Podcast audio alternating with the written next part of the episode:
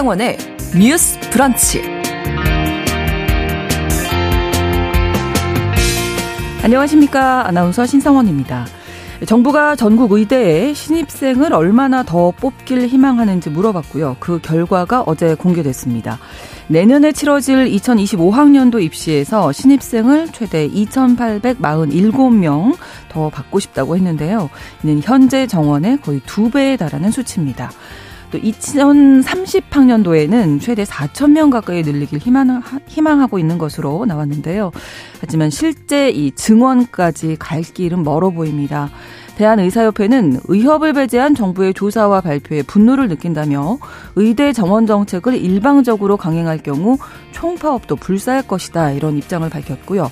또 대학별로 지역별로 얼마나 증원을 할지 그 규모와 방법을 두고도 여러 주장들이 나오고 있습니다.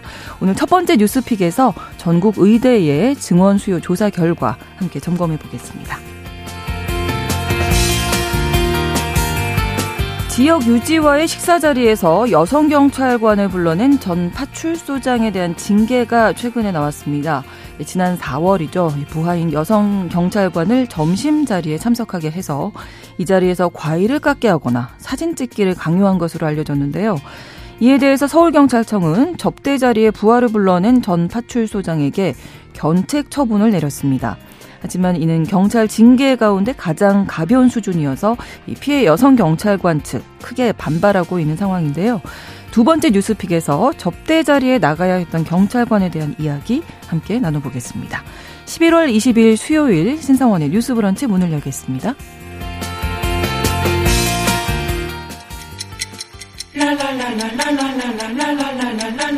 듣고 공감하고 진단합니다. 우리 사회를 바라보는 새로운 시선. 신성원의 뉴스 브런치 뉴스 pick. 뉴스 브런치 청취자 여러분과 함께 소통하며 만들어갑니다. 실시간으로 유튜브 통해서 보실 수 있고요. 여러분의 의견도 기다리고 있습니다.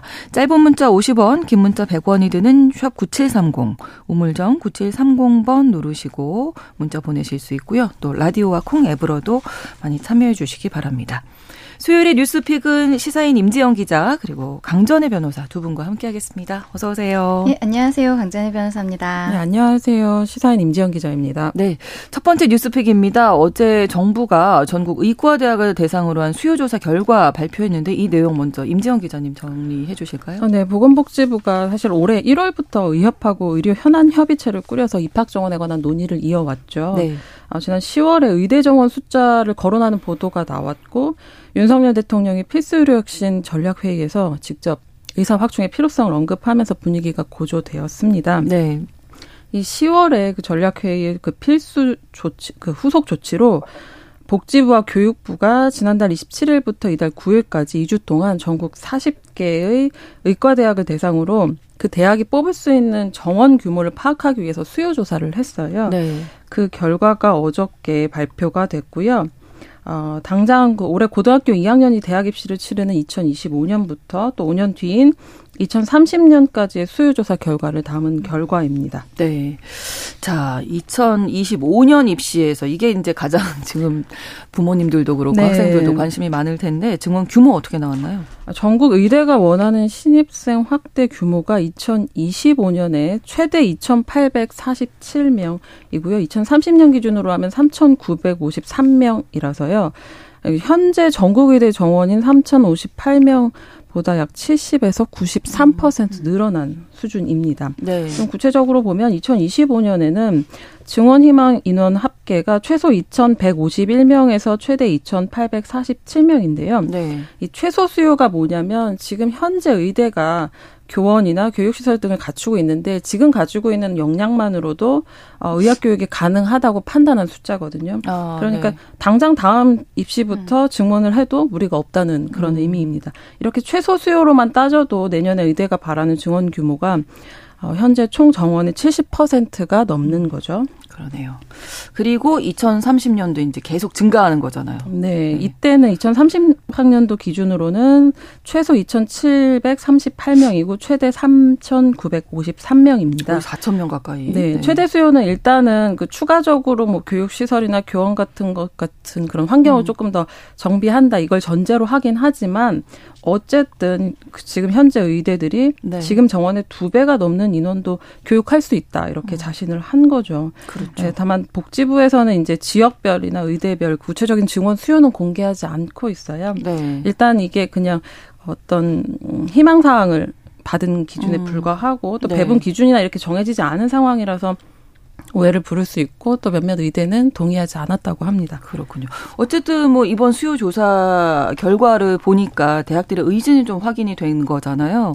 이제 향후 복지부와 교육부가 합동으로 의학교육 점검반을 구성해서 실제로 이제 점검에 들어가겠다 이렇게 네. 밝힌 거죠. 복지부에서는 점검반을 통해서 실사를 하고 규모를 결정할 것이라고 하는데요. 네.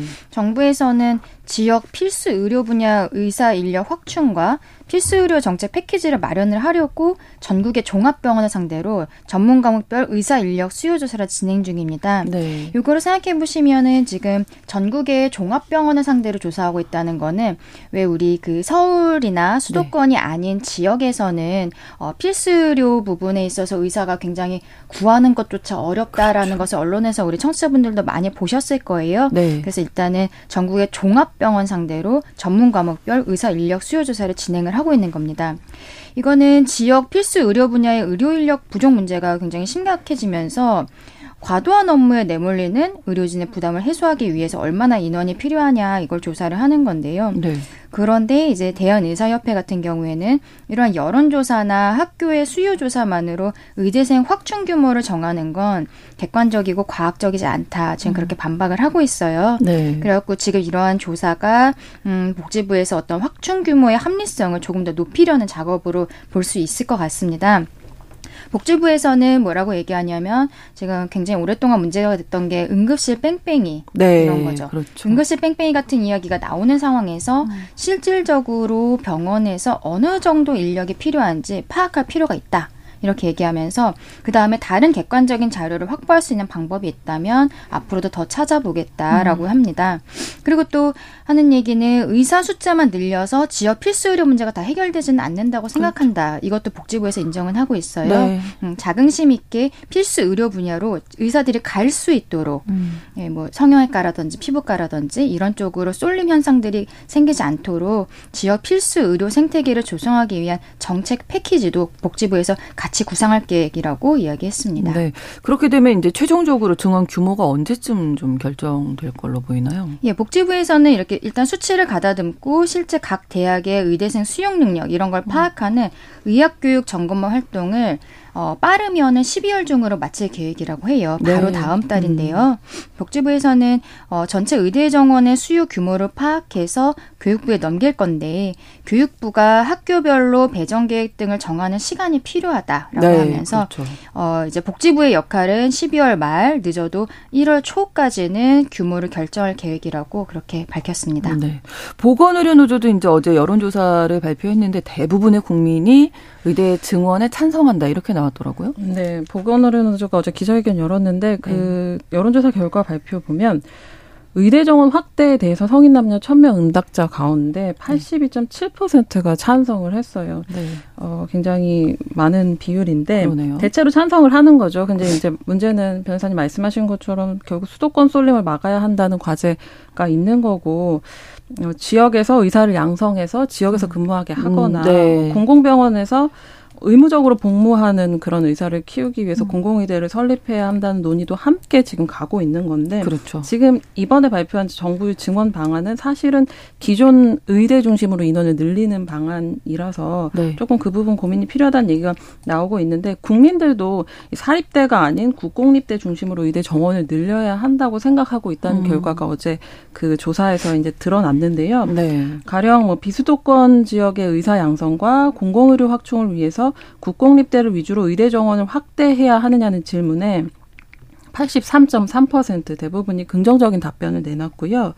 또 국립대가 음. 없는 지역에 공공의대를 설립해야 한, 하냐는 질문에는 77%가 필요하다고 음. 답을 했어요. 네. 그러니까 공공의대 같은 경우에는 졸업 후에 어, 일정 기간은 해당 지역에서 근무를 의무 복무를 하도록 하는 방식으로 운영되는 음. 그런 제도거든요. 네. 그리고 또 지역 의사제 도입에 찬성하는 비율도 높았습니다. 그러니까 10년 이상의 기간을 정해서 지역에서 복무하도록 하는 방안을 마련해야 하느냐는 질문에 네. 83.3%가 필요하다고 답을 한 거죠. 이제 많은 국민들이 이 지역에서의 의료 공백이나 이런 부분에 대해서 그 문제성을 좀 공감하고 있는 그런 결과인 것 같아요. 네. 음.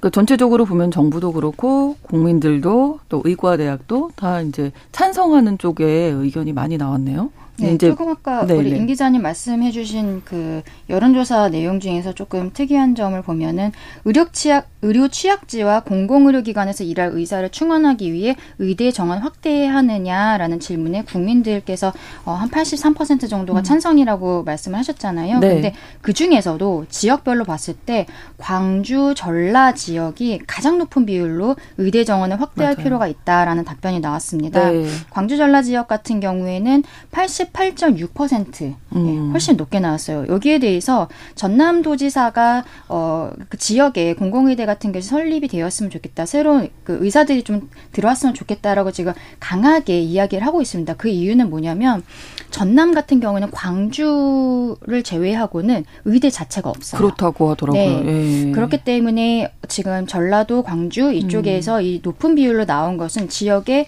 의사 자체가 어 나오지 그 의사들이 음. 졸업하는 학교 자체가 없기 때문에 그렇죠. 거기에 대한 좀 불만들 어, 그런 것들이 좀 이 답변에 나온 것이 아닌가라는 생각이 듭니다. 네, 그리고 이제 더불어서 계속 나오는 이야기들이 이제 지역 의사제 도입, 네. 공공의대 신설 이런 부분인데 이 부분에 대해서도 이제 좀 의견들이 조금씩은 엇갈리는 것 같습니다.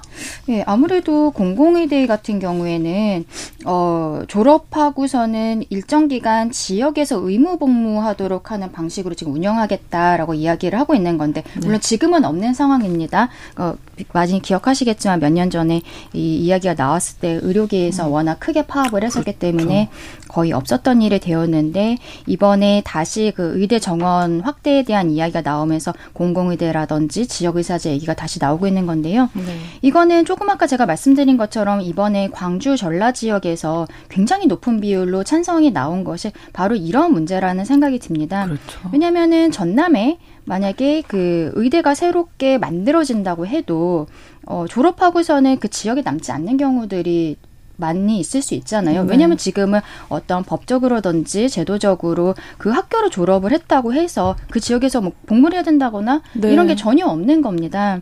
네, 그렇기 때문에 지금 공공의대라든지 아니면 지역의사제를 통해서 그 지역에서 정말로 어 키워낸 의사가 그 지역의 정말 공공의료의 발전을 위해서 노력을 해주는 것을 아예 정부가 이렇게 쐐기를 박아줘야 되는 것이 아니냐라는 이야기들이 나오고 있는 거죠. 네. 그러니까 기존 뭐 의사 숫자만 늘려서는 안 된다라는 주장인 음, 거죠. 네네. 지역 같은 경우 힘들다는 이야기들 계속 나오고 네, 있는데 네. 사실은 어느 지역만의 이야기가 아니라 요즘에는 수도권 소재의 병원들조차 진료 과목 가리지 않고 의사 채용에 어려움을 겪고 있거든요. 그러니까 네. 고액 연봉을 내세워도 뭐 내과나 응급의학과 의사를 구하기 그렇죠. 어려운 현실이 있고요. 그리고 사실은 지난해 아산병원 간호사가 뇌출혈로 사망했는데 아산병원에서 수술을 받지 못했잖아요. 가장 그렇죠. 큰 병원이었던. 네. 그러니까 이거는 비선호과 이슈가 있는 거고 또 응급실 뺑뺑이 같은 필수 의료 공백도 있는 거고 음. 또 긴 시간 진료 기다리거나 마땅한 병원 찾지 못하는 그 개인적인 경험들이 늘어나면서 의사 부족 자체가 국민들 피부로 굉장히 음. 체감되는 그런 문제가 되었던 거잖아요. 네. 증원의 필요성에 대한 생각도 커졌고요. 그러니까 의협 입장에서는 이 모든 문제가 의대 정원 의대 정원을 늘린다고 해서 해결되지 않는다라고 음. 하면서 이제 의대 증원을 맞는 키로 보는 것 같다는 그런 시각이 좀 강한 것 같은데 네. 사실은 의대 증원을 주장하는 쪽에서도 의사 수가 늘어나는 것 못지않게 네. 이 늘어난 인력이 필수 의료, 지방 의료로 어떻게 가야 될지 이 배치의 문제 역시 되게 중요하게 보고 그렇죠. 있거든요. 네. 그래서 모두들 부족하다고 음. 하고 의협이 음. 제외하고서는 그리고 모두들 필요하다고 하는 상황이면 그럼 어떻게 조금 더 세밀하게 이 부분들을 좀 메꿀 것인가에 그렇죠. 대한 그게 중요할 것 같아요. 부분이 필요한 것 같고 네. 여기서 정부의 역할이 좀 중요한 것 네. 같습니다. 네. 어떤 기준으로 증원이 될 것인지 이게 또 어떻게 나뉘어질 네. 것인지 지역별로 뭐 진료 과목별로 결과적으로는 요즘에 소아과 대란 굉장하잖아요. 네. 애들 아침에 네. 아프면은 병원에 그 병원도 지금 오픈런을 하고 있는 상황이지 네. 않습니까? 근데 그거는 또 생각을 해보면 우리나라에 지금 소아과 전문의가 없는 게 아니거든요. 근데 소아과 전문의들이 다른 과목의 진료를 볼 수 있는 거잖아요. 근데 그거를 뭐 법적으로 막을 수 있다거나 뭐 그런 것은 아니니까. 근데 어, 그래서 의협에서 지금 이야기하는 것은 의사의 숫자를 단순히 늘린다고 해도 필수 그 과목, 내과라든지 뭐 소아과라든지 그리고 또 네, 산부인과 예 이런 것들에 대해서 뭐 의사들이 만약에 전공의를 땄다고 해 전공의를 땄다고 해도 거기에 있어서의 어떠한 수가의 문제가 해결되지 않는 그렇죠. 이상은 네. 계속 거기에서 하지 않을 가능성이 높은 거고 생각해 보면요. 병원에 음. 갔을 때 내과 소아과 같은 데 가면 의사가 한 명당 받는 것이 몇만 원 수준이라고 합니다. 그런데 레이저 피부과 레이저 같은 거 한 번 받으면 어, 적게는 30만 원에서 한 번 받는데 50만 원 정도 한단 말이에요. 네. 그러면은 훨씬 간편하고요. 음. 네, 그런 것들이 있으니까 의사들도 어쨌든 정부에서 그런 부분에 대해서 도와주지 않는다면은 네. 본인들도 봉사만 하려고 하는 거는 아니잖아요. 예, 그래서 그 부분 수가의 문제에 대한 부분들도 음. 분명히 이번에 좀 정원 확대 과정에서 의협과의 관계에 있어서 이야기를 나눠야 될것 음. 같다는 생각이 듭니다. 네, 전체적으로 의료 인프라에서 네. 이제 개선될 점들이 있다. 네. 정원뿐만이 아니라. 어, 뭐, 총파업 불사하겠다, 지금 이런 아주 강경한 입장도 나오고 있어서. 네, 어제 발표 이후에 의협에서는 어, 정부가 과학적 근거와 충분한 소통 없이 의대 네. 정원 정책을 일방적으로 강행하면 2020년보다 더욱 강력한 의료계의 강경 투쟁에 마주하게 될 것이라고 좀 강력하게 경고를 했어요. 네. 2020년에는 무슨 일이 있었냐면 정부가 똑같이 의대 정원 확충하고 공공의대 설립을 추진했는데 네. 전공의를 포함한 의사들이 총파업 또 집단 휴진 벌여서 무산시킨 바 있습니다. 기억하실 텐데요. 아, 이번에 그 이필수 의협 회장은 이번 결과가 어쨌든 이해 당사자들의 희망 사항만을 담은 정부의 의대 정원 수요 조사다. 음. 졸속이고 부실하고 불공정 조사로 규정을 하면서 비과학적인 조사 결과를 의대 정원 확대의 근거로 활용하려는 정부의 여론몰이를 강력히 규탄한다고 말했습니다. 그리고 이대로 강행하면 14만 의사들의 총의를 한데 모아 의료계 총파업도 불사할 것이라고 얘기를 했고요. 그리고 국민 83% 가까이가 의대 정원 확대에 찬성한다는 설문조사 결과 있었잖아요. 그거에 대해서도 어 이제 의협에 질문을 했더니 네.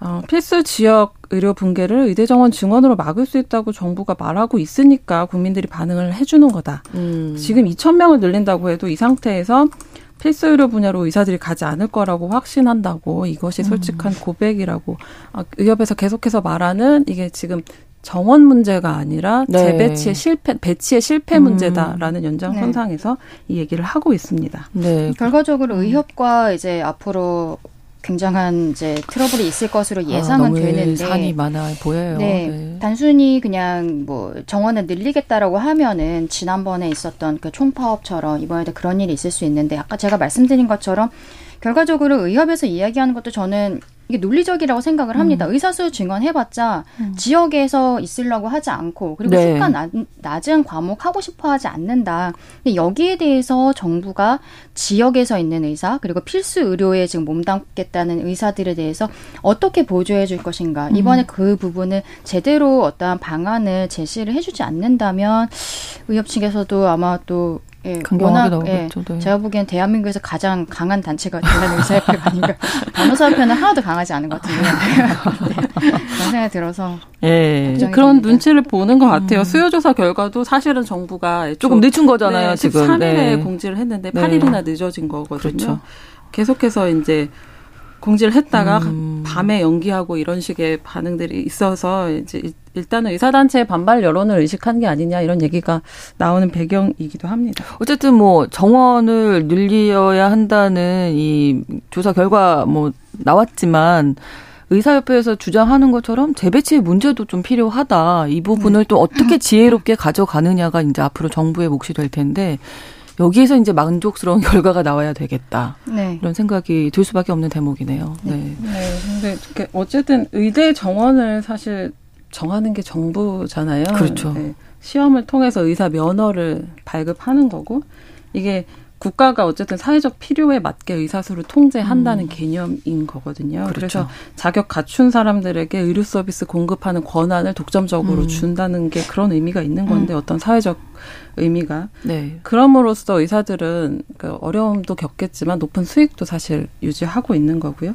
이게 계속해서 사실은 정원이 늘다가 3,300명까지 간 적이 있거든요. 음. 그러다가 2006년부터 3,058명으로 고정된 게 지금까지 이어지고 있어요. 네. 그때 당시 3,058명으로 줄었을 때는 2000년에 이제 의약분업 관철을 위해서 네, 네. 의료계의 요구를 들어주었던 음. 거죠.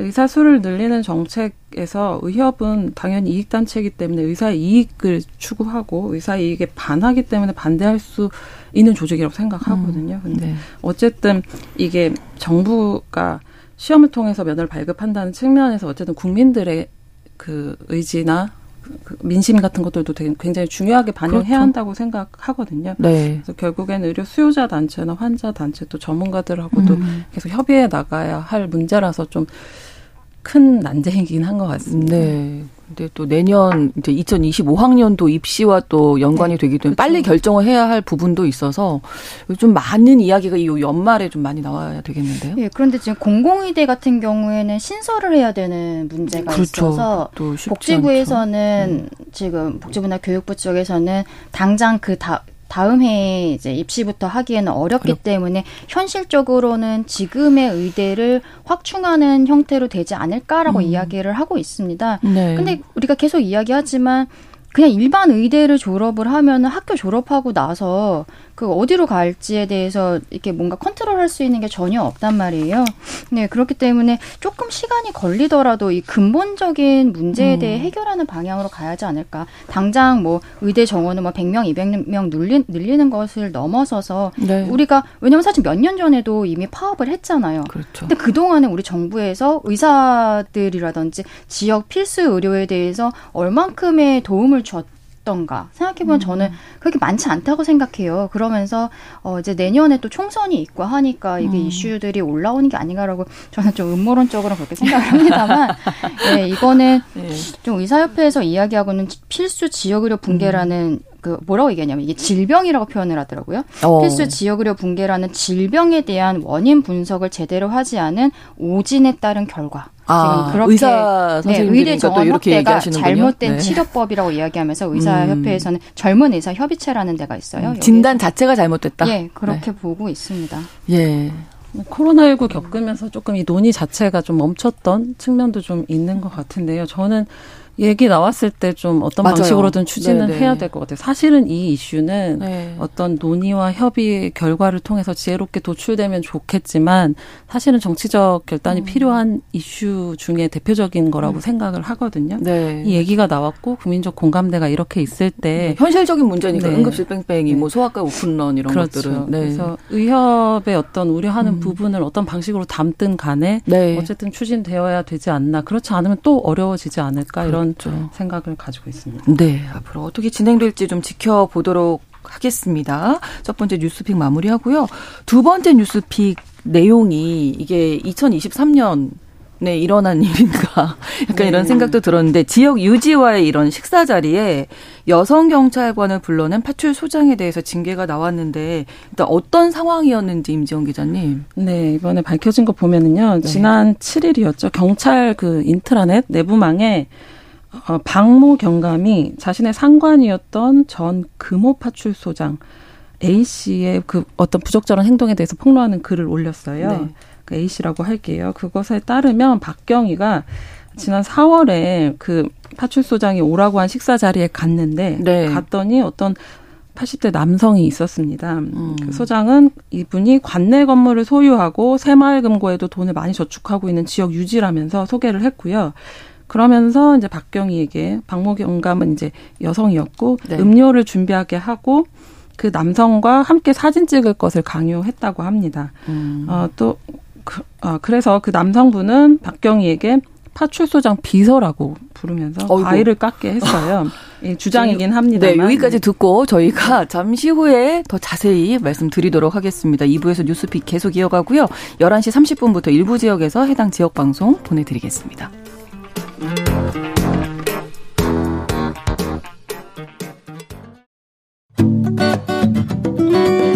여러분은 지금 KBS 1라디오 신성원의 뉴스 브런치를 함께하고 계십니다. 네. 다시 한번 좀 상황을 저희가 네. 아까 그 경찰관 그 파출소장님의 비서라고 했다는 데서 약간 네. 좀 예. 네, 그렇게 했었고요. 네. 또 여기서 끝이 아니라 네. 그 파출소장이 며칠 뒤에 그 박경감 박경감에게 네. 카카오톡 메시지를 보냈어요. 어. 아, 박경희에게 메시지를 네. 보냈는데 내용은 그 회장 호출이다 잠깐 왔다 가라 이렇게 했어요. 그래서 음? 박경희가 음. 거절을 하니까 전화를 해서 우리 네. 회장님이 승진시켜 준대라면서 재차 오라고 독촉을 했다고 해요.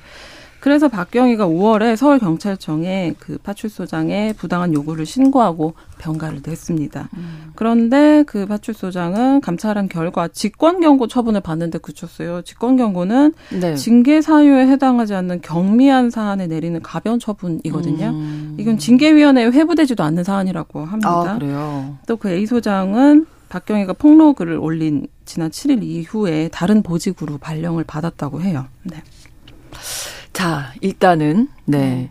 이 여성 경찰관이 이 박경희가 얼마나 불쾌했을지 이제 네. 같은 여성으로서 너무 공감이 되고 이게 업무와 상관없이 식사나 술자리에 부른다 이럴 때 법적으로 이제 문제가 제기가 되면 어떻게 네. 되나요? 지금 이거 좀 2023년에 이런 일이 그것도 이 지금 파출소 서울 서울 네, 지역인데 네. 금호 파출소 지금 언론에 네. 났으니까 말씀드린 네. 굉장히 서울의 중심에 있는 데인데 굉장히 놀라운 일이죠.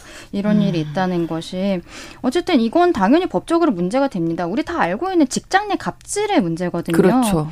네. 그런데 어 이게 조금 안타까운 거는 제가 늘 말씀드리지만 한국은 법적으로는 다 잘 되어 있는데 그 실제로 이 법이 잘 실행이 되지 않는 음. 부분들이 있잖아요.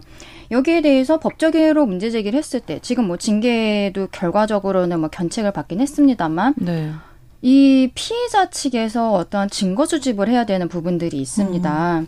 네, 근데 이제 지금 뭐 카카오톡 메시지라든지 이런 것들은 갖고 계신 것 같은데 그 자리에서 무슨 일이 있었는지는 사실은 뭐 가까운 그 자리에 있었던 사람의 진술이라든지 아니면은 이 피해자가 그 다음날 뭐 직장 동료한테 나 어저께 아, 소장님이 네. 불러서 음. 어디를 갔는데 나 너무 기분 나빴어. 아, 그런 얘기도 네, 괜찮아요. 그런 것들이 지금 아. 다그 그 당시에 있었던 일을 어, 직장 동료가 들은 것도 증언을 해주면 다 증거 가치가 아. 있는 것들이 나오고 있는데 네.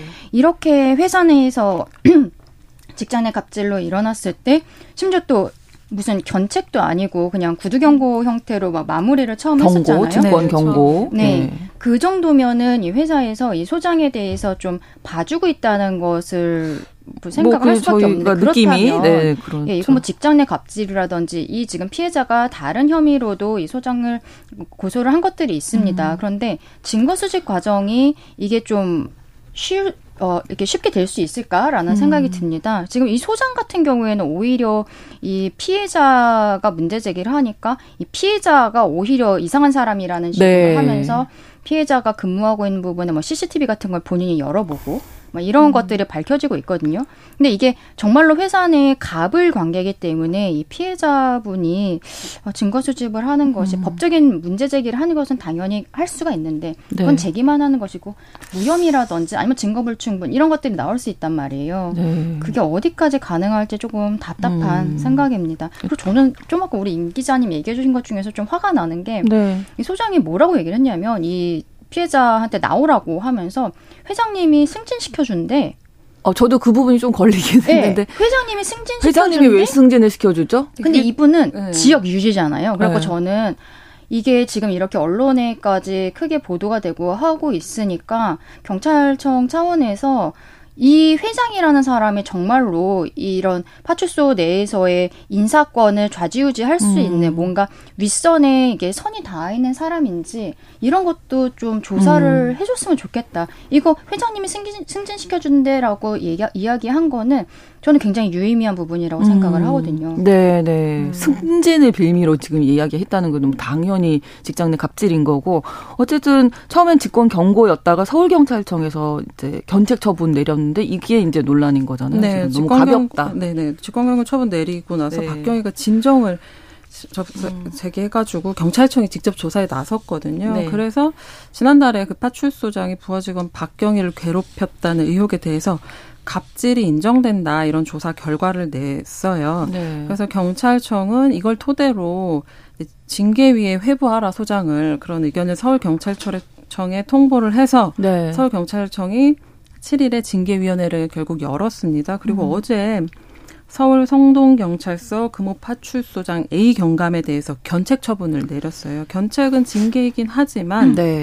그 경, 찰 공무원의 징계가 파면, 해임, 강등, 정직 이렇게 있는데 네. 이런 중징계와 또 감봉이나 견책 같은 경징계로 나뉘는데 이 중에서 아, 가장 가벼운 그러네요. 처분이라고 해요. 경찰 관계자는 음. 뭐 견책 처분 이유는 법령상 비공개 사안이라면서도 서 외부 위원들이 다수 참여한 징계위원회에서 해당 사안을 검토한 것이다 이렇게 얘기를 했거든요. 네. 근데 이 징계 자체는 경찰 공무원이 받을 수 있는 징계 중에 가장 가볍고 음. 6개월간 승진해서 불이익을 받는데 문제는 이 소장이 다음 달 정년 퇴임이라서 아. 견책 처분을 받더라도 사실상의 인사에서의 불이익은 아, 없는 것입니다. 그렇군요.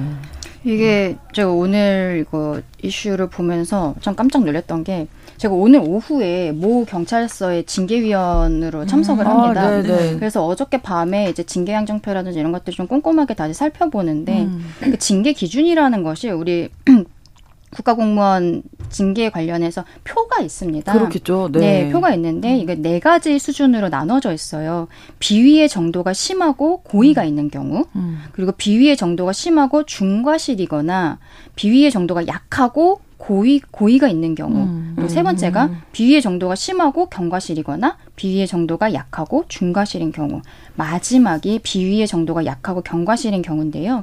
이 징계 양정표에 따르면은 이 파출소장에 대한 징계는 어, 이 징계 양정표에서 비위의 정도가 약하고 경과실인 경우 그런 거죠. 네, 거기에 견책이니까. 해당한다라고 네. 하면서 지금 견책으로 해놓은 거예요. 음. 어, 그런데 이렇게 카카오톡으로 막 문자 보내서 계속 나오라고 하고 승진시켜준대 이런 이야기도 하고 이랬는데 경과실이라고 볼 수 있을까요? 저는 이게 비위의 정도가 약하다라고 볼 수도 없는데 네. 경과실이라는 거는 거의 몰랐다라는 수준이거든요. 음, 어. 음. 근데 이거는 저는 중과실 혹은 어, 고의가 되어야 되지 않 고의가 인정되어야 되지 않는가 이 소장에 대해서 음. 그렇게 생각을 합니다. 네. 그런데 문제는 지금 이 피해자도 문제 제기하고 있는 게 뭐냐면 가해자에 대해서 이렇게 저, 견책이라든지 징계 처분이 나왔을 때그 네. 그 가해자, 징계 대상자 자체는 그 본인에 대한 징계에 대해 불복을 할 수가 있어요. 불복 음. 절차가 있습니다. 어. 수청심사위원회라든지 뭐 행정소송을 한다든지 이런 게 가능한데요. 네. 피해자 입장에서는 할 수가 없어요.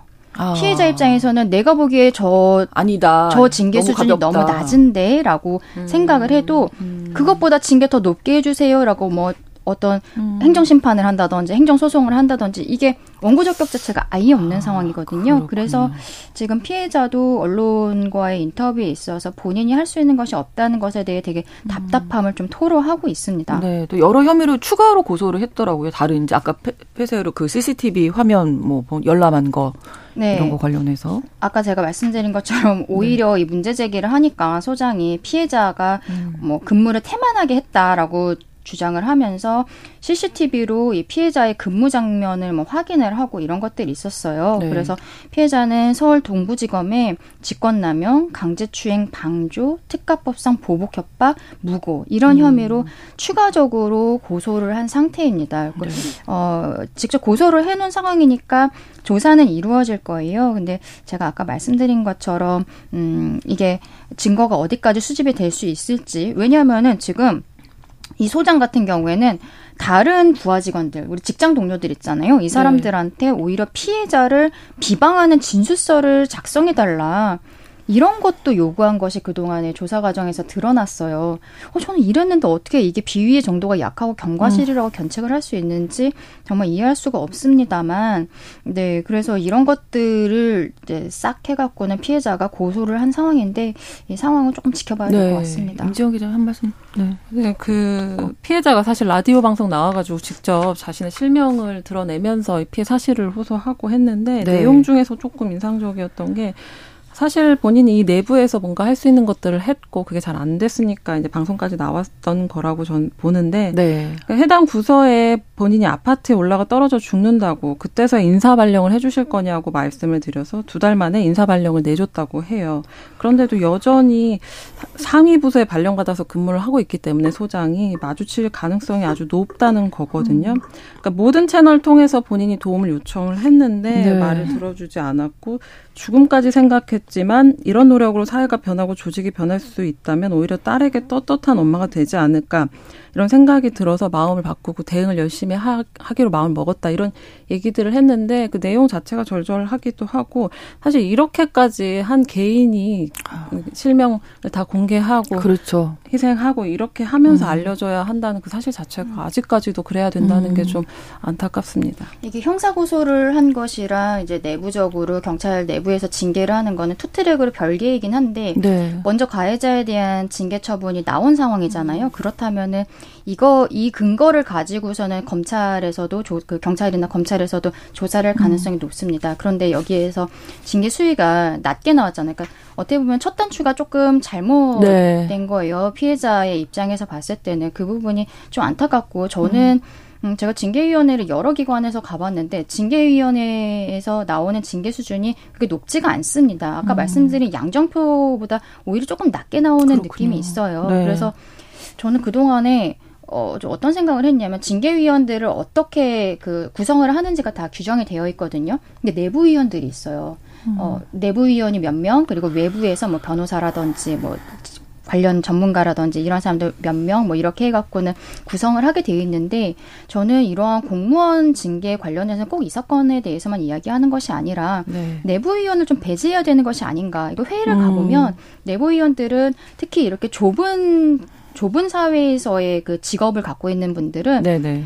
잠깐 정회하자고 해요. 잠깐 정회하자고 한 다음에 내가 이 사람 사실 개인적으로 아는데 음, 그런 사람이 아니다. 네, 그런 얘기들을 좀 불필요한 이야기들을 하는 일들이 네, 있습니다. 좀 객관성을 담보해야 네, 한다는 그래서 말씀이시죠? 이런 징계 네. 수위가 이번에 낮게 나온 거 음. 안타까운데 앞으로 이런 것들이 개선을 하려면은 징계위원회 공무원 징계위원회 내부 위원이 들어가는 것을 좀 배제하는 음. 방향으로 법이 개정되었으면 좋겠다라는 생각을 합니다. 네, 아무튼 내용 전해드리면서 21세기에 일어난 사건이라고 하기에 네. 참 너무 씁쓸. 체크를 하기만 합니다. 네.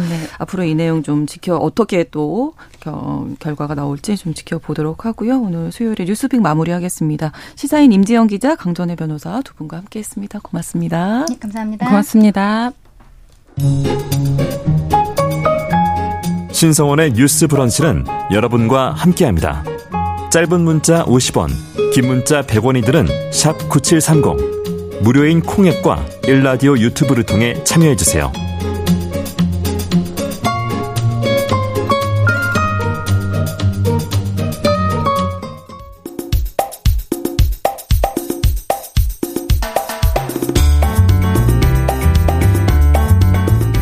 시각으로 우리 사회를 진단합니다. 뉴스 브런치 MZ 데스크. MZ세대의 고민과 이 시대를 살아가는 방법, 그리고 그들의 트렌드 듣는 시간입니다. MZ데스크 시작합니다. 대학 내일 20대 연구소 이혜인 수석, MZ세대 트렌드를 쉽고 빠르게 전달하는 미디어 캐릿의 이시은 에디터 두 분과 함께 하겠습니다. 어서 오십시오. 안녕하세요. 네. 저희가 앞서서 너무 좀, 너무 씁쓸한 사건을 전해드려서 좀 분위기 바꿔야 될 것 같아요. 네. 오늘 어떤 주제로 가져오셨을까요? 네, 오늘은 요즘 MZ세대의 연애에 대해서 이야기를 아, 해보려고 네. 합니다. 네네. 소위 요즘 친구들이라 불리는 들리는 세대들이 이제 궁금해질 때 뭐 뭐 하고 놀아요? 뭐 이런 네, 것들 많이 맞아요. 물어봐 주시고 네. 요즘엔 연애 어떻게 해요? 이런 것들 많이 궁금해 주시더라고요. 궁금합니다. 네. 좀 환기해서 이런 이야기로 좀 즐겁게 오늘 마무리를 해보면 좋을 것 같습니다. 네, 근데 저는 그 얘기 많이 들었거든요. 요즘 20대들은 이제 연애를 좀 음. 두려워하는데 연애를 그래서 안 한다 아. 이런 게 많다. 어, 네, 데이터를 봐도 사실은 그렇습니다. 아, 대학내 20대 연구소가 올 상반기에 15세부터 62세 남녀 1,500명을 대상으로 관련 조사를 안 그래도 했는데요. 네. 현재 연애를 하고 있다라고 이제 대답한 비율을 보면 후기 밀레니얼은 35.1% 연애를 하고 있다라고 답했고요. 네. 지세대의 경우에는 23.9%만 그렇다고 답한 거예요. 이 지세대가 20대 이상이긴 하잖아요. 네, 그렇죠? 맞습니다. 10 대, 20대 이제 그 중에서 이제 아. 연애 중인 지세대 가 밀레니얼 아. 세대보다 10% 아. 이상 낮다는 거예요. 이제 또 나아가서 아직 한 번도 연애를 해본 적이 없 다고 대답한 지세대는 38.7%로 후기 음. 밀레니얼이 23.7% 그리고 그 이후 세대는 10%대로 이제 떨어지거든요. 오. 이걸 보면 확실히 조금 더 낮은 연령대로 갈수록 연애 경험이 적다라고 보면 됩니다. 네, 그러니까 전체적으로 이제 보면 10대들도 네네. 이제 많이 이제 연애를 한다. 네네. 네, 이런 내용인 거죠. 어, 네, 좀 이제 생소하실 수도 있을 것 같아요. 네. 이제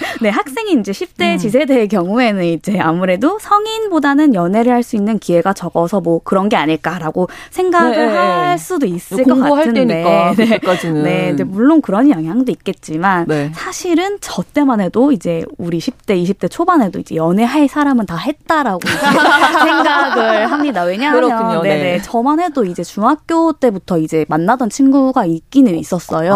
아. 네, 그때 이제 같이 막 독서실 가서 아. 공부하고 근데 이제 엄마랑 이제 아빠는 이제 모르시고 아, 아시, 아셨는데, 아, 아, 아 셨는데, 이제 뭐 8시 전에 들어와라. 아. 이런, 네, 네, 걱정을 많이 하시기는 했어요. 네. 네. 요즘에도 음. 사실은 다들 이제 여자친구, 남자친구 다 건전하게 음. 사귀는 경우도 참 많다고, 네, 네 합니다.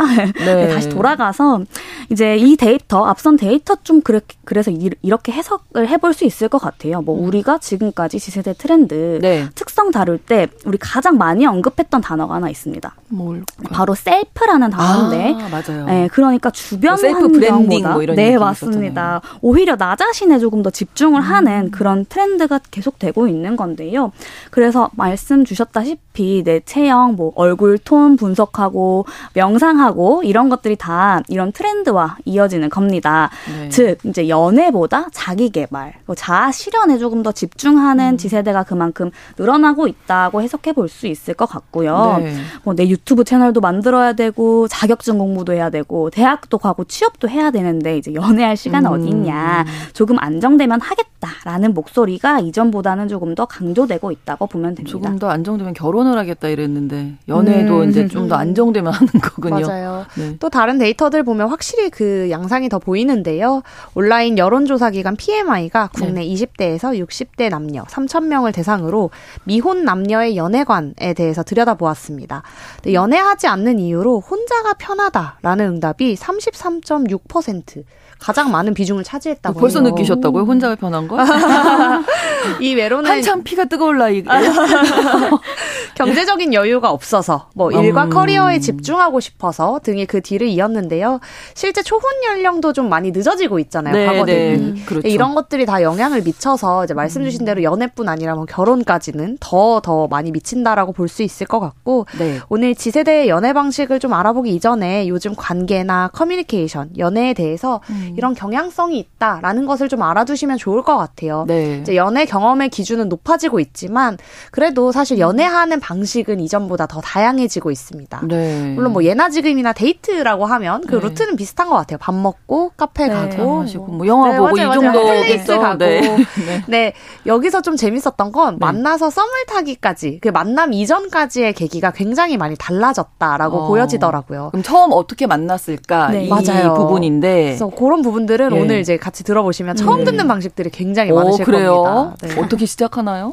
저 아무래도 이제 SNS 빼놓을 수 없을 것 아, 같아요. 그렇죠. 네. 네. 이게 사실은 조금 위험하다라고 생각을 음. 하실 수도 있는데 이제 그것과는 조금 다른 얘기입니다. 네. 저만 해도 사실 부모님 중학교 때부터 이제 휴대폰을 사용할 수 있게 아. 해주셨는데요. 네. 요즘에는 워낙 휴대폰 사용 연령이 있죠. 낮아지고 예, 있잖아요. 예. 그래서 그에 따라서 SNS를 접하는 연령대도 굉장히 낮아지고 있습니다. 네. 그래서 음, SNS 혹은 톡 메신저를 이용해서 이제 썸을 음. 타는데 네. 이제 먼저 학교에 관심 있는 친구가 있으면 이제 음. 요즘엔 스공이라는 걸 한다고 해요. 아 전혀 모르겠네요. 네. 뭘까요? 네, 우선 스공 무엇인가 하느냐면 음. 스토리 공유의 줄임말입니다. 아, 네. 스토리 공유. 네, 그 스토리라는 것이 이제 인스타그램이라는 소셜 네트워크 앱에서 예, 이제 예. 하고 싶은 말을 써서 올리면 그게 24시간 뒤에 사라지는 네, 네. 그런 기능이 음. 있어요. 그래서 여기에 요즘 친구들이 이제 친구를 사귀려고 어떤 게시물을 올리느냐 하면요. 나의 잘 나온 사진을 올리고 그리고 내가 몇 살인지 나의 MBTI 무엇인지 성격 어떤지 이, 런 것들을 이제 써서 아. 미니미니한 프로필을 이제 올리는 거예요. 네. 그래서 이거를 친구들한테 아, 너 계정에도 이 스토리 공유해 줘라고 하는 게 이제 스토리 오. 공유라는 문화이고요. 네. 이렇게 되면 내 프로필이 어떻게 되냐면 이제 내 음. 친구의 친구들의 친구들까지 이제 다 보이게 되는 그러네요. 거예요.